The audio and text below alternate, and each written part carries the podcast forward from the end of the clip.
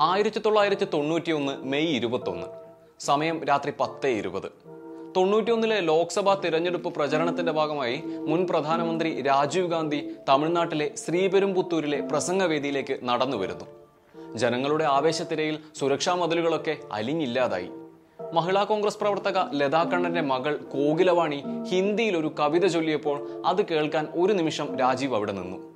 ആ സമയം കയ്യിലൊരു പൂമാലയുമായി അവിടെ കാത്തുനിന്ന ഒരു പെൺകുട്ടി രാജീവിനടുത്തേക്ക് എത്തി തേൻമൊഴി രാജരത്നം എന്ന തനു. കയ്യിലെ പൂമാല രാജീവ് ഗാന്ധിയുടെ കഴുത്തിൽ എണീച്ച ആ പെൺകുട്ടി അനുഗ്രഹം വാങ്ങാനെന്ന പോലെ അദ്ദേഹത്തിന്റെ കാലിൽ തൊട്ടു. ഇതേ സമയം അരയിൽ കെട്ടിവെച്ചിരുന്ന ബെൽറ്റ് ബോംബിന്റെ ബട്ടൺ അമർത്തി. ഒറ്റ നിമിഷം കൊണ്ട് തനുവും രാജീവ് ഗാന്ധിയും കോകിലവാണിയും അടക്കം പതിനാല് മനുഷ്യർ പൊട്ടിച്ചിതറി.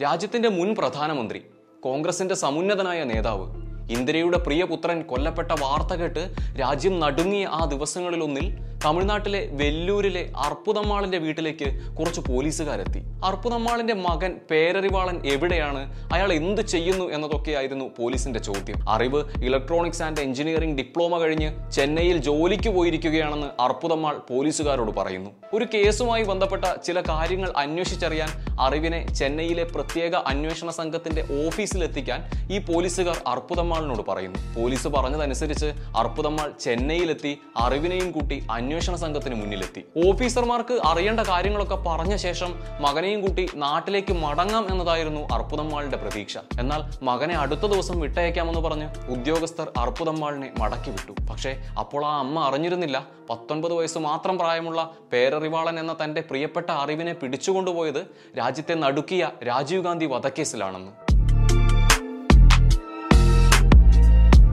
പിന്നീട് പേരറിവാളൻ പുറം ലോകം കണ്ടിട്ടില്ല. ഒരു ജനാധിപത്യ രാജ്യത്ത് കുറ്റാരോപിതൻ എന്ന പേരിൽ ഒരു വിധിയുടെ പിൻബലം പോലുമില്ലാതെ മുപ്പത്തിരണ്ട് വർഷക്കാലം ഒരാൾ ജയിൽ ശിക്ഷ അനുഭവിക്കേണ്ടി വരിക. പറഞ്ഞു വരുമ്പോൾ രാജ്യം കണ്ട ഏറ്റവും വലിയ ഭരണകൂട ഭീകരതയുടെ നീതി നിഷേധത്തിന്റെ മനുഷ്യാവകാശ ലംഘനത്തിന്റെ കഥ കൂടിയാണ് എ ജി പേരറിവാളന്റെ ജീവിതം.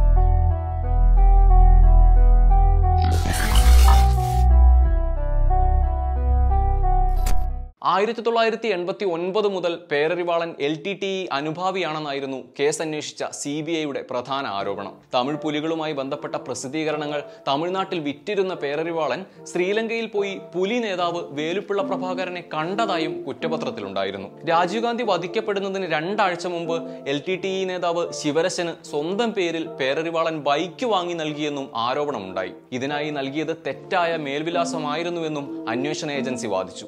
എന്നാൽ ഇതിനൊന്നും തെളിവുണ്ടായിരുന്നില്ല. ശ്രീലങ്കയിൽ ആഭ്യന്തര യുദ്ധം രൂക്ഷമായിരുന്ന കാലത്ത് തമിഴ്നാട്ടിലെ ചെറുപ്പക്കാരിൽ ഭൂരിഭാഗവും എൽ ടി ടിയോട് മാനസികമായി അനുഭാവമുള്ളവരായിരുന്നു. അതിലൊരാൾ മാത്രമായിരുന്നു പേരറിവാളൻ എന്ന പത്തൊൻപതുകാരനും. രാജീവ് ഗാന്ധിയെ വധിക്കാൻ ഉപയോഗിച്ച ബെൽറ്റ് ബോംബിൽ ഉപയോഗിച്ച ഒൻപത് വാട്ടിന്റെ രണ്ട് ബാറ്ററികൾ വാങ്ങി നൽകി എന്നത് മാത്രമാണ് അറിവിന് മേൽ നിലനിൽക്കുന്ന ഒരേ ഒരു കുറ്റം. ഈ കുറ്റം ചോദ്യം ചെയ്യലിൽ അറിവ് സമ്മതിച്ചുവെന്നും അന്വേഷണ സംഘം വാദിച്ചു. മല്ലികയിൽ പോലീസ് കസ്റ്റഡിയിൽ ഏൽക്കേണ്ടി വന്ന കൊടും പീഡനങ്ങളെക്കുറിച്ച് പേരറിവാളൻ പിന്നീട് പറഞ്ഞിട്ടുണ്ട്. ഇലക്ട്രോണിക്സ് ആൻഡ് എഞ്ചിനീയറിംഗ് ഡിപ്ലോമ ചെയ്തയാളാണെന്ന് അറിഞ്ഞ പോലീസ് ബോംബ് നിർമ്മിച്ചത് അറിവാണെന്ന് വരുത്തി തീർക്കാനും അയാളെ കൊണ്ട് അത് സമ്മതിപ്പിക്കാനും പരമാവധി ശ്രമിച്ചു. സമ്മതിക്കാതെ വന്നതോടെ നഗ്നനാക്കി നിർത്തി ക്രൂരമായി തല്ലിച്ചതച്ചു. നഖത്തിനിടയിൽ സൂചി കയറ്റി. വിരലുകൾ ചതച്ചരച്ചു. ഇതിനിടയിൽ കോടതിയിൽ ഹാജരാക്കേണ്ടി വന്നപ്പോഴൊക്കെ ഭീഷണിപ്പെടുത്തി നിശബ്ദനാക്കി. ഈ കസ്റ്റഡിയിലിരിക്കുന്ന സമയത്ത് അറിവിനെ കൊണ്ട് പോലീസ് പല പേപ്പറുകളിലും ഒപ്പിട്ട് വാങ്ങി. അന്ന് ഇന്ത്യയിൽ നിലനിന്നിരുന്ന ഭീകര നിയമമായ ടാഡ നിയമത്തിന് കീഴിൽ പോലീസുകാർ എഴുതി തയ്യാറാക്കിയ കുറ്റസമ്മത മൊഴിയിലും തന്ത്രപരമായി പോലീസ് അറിവിനെ കൊണ്ട് ഒപ്പിടിച്ചു. ഈ സമയത്തെല്ലാം തന്റെ മകൻ തെറ്റു ചെയ്തിട്ടില്ലെന്ന് ഉറച്ചു വിശ്വസിച്ച് അമ്മ അർപ്പുതമ്മ നീതിക്ക് വേണ്ടിയുള്ള പോരാട്ടത്തിലായിരുന്നു. ബാറ്ററി വാങ്ങി നൽകിയതായി സമ്മതിച്ചുവെന്ന അന്വേഷണ ഏജൻസിയുടെ അവകാശവാദം പേരറിവാളൻ തന്നെ സമ്മതിച്ചിരുന്നു. എന്നാൽ രാജീവ് ഗാന്ധിയെ വധിക്കാനുള്ള ബോംബ് നിർമ്മിക്കാനാണ് ഈ ബാറ്ററി ഉപയോഗിക്കുന്നതെന്ന് തനിക്ക് അറിയില്ലായിരുന്നു. ഗൂഢാലോചനയെക്കുറിച്ച് അറിയാമായിരുന്നു എന്ന രീതിയിൽ തന്റെ മൊഴി സി ബി ഐ വളച്ചൊടിക്കുകയായിരുന്നുവെന്ന് പേരറിവാളൻ പിന്നീട് വെളിപ്പെടുത്തിയിരുന്നു. എന്നാൽ ഇതൊന്നും നിയമത്തിന് മുന്നിൽ പരിഗണിക്കപ്പെട്ടില്ല. രാജീവ് ഗാന്ധി വധിക്കപ്പെട്ട ബോംബ് സ്ഫോടനത്തിലെ പ്രധാന ആസൂത്രകരെ പിടികൂടാൻ സി കഴിഞ്ഞില്ല എന്ന വ്യാപക ആരോപണമുണ്ടായി. സി ബി ഐ കണ്ടെത്തലുകളിൽ വിടവുകൾ ഉണ്ട് എന്ന് ജസ്റ്റിസ് എം എസ് ജെയിനിന്റെ നേതൃത്വത്തിലുള്ള അന്വേഷണ സംഘം റിപ്പോർട്ട് നൽകി. ഇതിനെ തുടർന്ന് കേന്ദ്രത്തിലെ വിവിധ അന്വേഷണ ഏജൻസികൾ ചേർന്ന മൾട്ടി ഡിസിപ്ലിനറി മോണിറ്ററിംഗ് ഏജൻസി രൂപീകരിച്ചു. ആയിരത്തി തൊള്ളായിരത്തി തൊണ്ണൂറ്റി എട്ടിൽ തുടങ്ങിയ ഈ അന്വേഷണവും ഇതുവരെയും പൂർത്തിയായിട്ടില്ല. രണ്ടായിരത്തി പതിമൂന്നിലാണ് കേസിൽ വലിയൊരു വഴിത്തിരിവുണ്ടാകുന്നത്. രാജീവ് ഗാന്ധി വധക്കേസ് അന്വേഷണ സംഘത്തിന്റെ ഭാഗമായിരുന്ന സി ബി ഐ മുൻ എസ് പി വി ത്യാഗരാജൻ വിരമിച്ചതിന് ശേഷം നടത്തിയ ഒരു പ്രസ്താവന പേരറിവാളൻ ചെയ്യാത്ത തെറ്റിനാണ് ശിക്ഷ അനുഭവിക്കുന്നത് എന്ന വാദത്തിന് ശക്തി പകരുന്നതായിരുന്നു.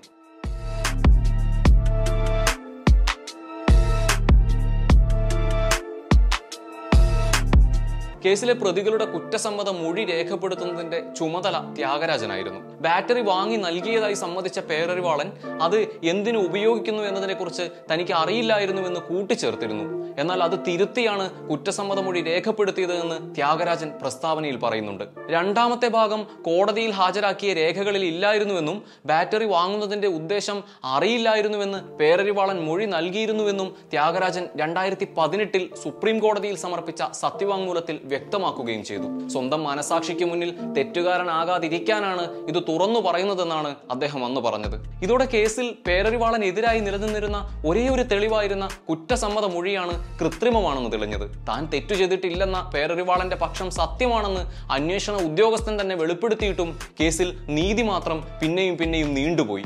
കേസുമായി ബന്ധപ്പെട്ട പല നടപടികളും അസാധാരണമാംവിധം വൈകിയിരുന്നു.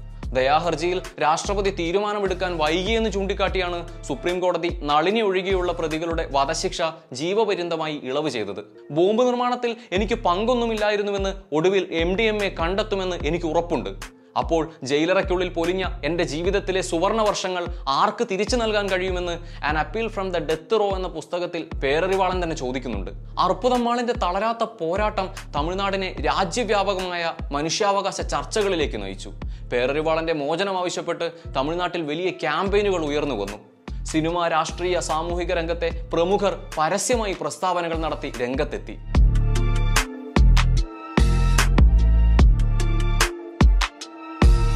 രണ്ടായിരത്തി പതിനെട്ട് സെപ്റ്റംബർ ഒൻപതിന് തമിഴ്നാട് സർക്കാർ രാജീവ് ഗാന്ധി വധക്കേസ് പ്രതികളെ മോചിപ്പിക്കണമെന്ന മന്ത്രിസഭയുടെ നിർദ്ദേശം ഗവർണർക്ക് നൽകിയിരുന്നു. എന്നാൽ ഗവർണർ ഇത് പരിഗണിക്കുന്ന വിഷയം നീട്ടിക്കൊണ്ടുപോവുകയായിരുന്നു. പിന്നീട് പേരറിവാളൻ തന്നെ സുപ്രീം കോടതിയെ സമീപിക്കുകയായിരുന്നു. മുപ്പത്തിരണ്ട് വർഷത്തെ ജയിൽവാസത്തിന് ശേഷം പേരറിവാളന് ജാമ്യം ലഭിക്കുമ്പോഴും രാജീവ് ഗാന്ധി വധക്കേസ് അന്വേഷണം എങ്ങും എത്തിയിട്ടില്ല. ആരൊക്കെയായിരുന്നു ഗൂഢാലോചനയിൽ പങ്കെടുത്തവർ? ആരൊക്കെയാണ് കൊലപാതകത്തിൽ പങ്കെടുത്തവർ തുടങ്ങി? തന്ത്രപ്രധാനമായ ചോദ്യങ്ങളെല്ലാം ഇപ്പോഴും ഉത്തരമില്ലാതെ അവശേഷിക്കുകയാണ്. മൂന്ന് പതിറ്റാണ്ട് കാലം ഒരു തെളിവുകളുമില്ലാതെ ഒരു മനുഷ്യനെ തടവറയ്ക്കുള്ളിൽ ഇന്ത്യ പോലൊരു ജനാധിപത്യ രാജ്യത്ത് നിയമവാഴ്ച ഒരു സാധാരണ പൗരന് നേരെ ഉയർത്തിയ സമാനതകളില്ലാത്ത വെല്ലുവിളി കൂടിയാണ് പേരറിവാളന്റെ കഴിഞ്ഞ മുപ്പത്തിരണ്ട് വർഷങ്ങൾ.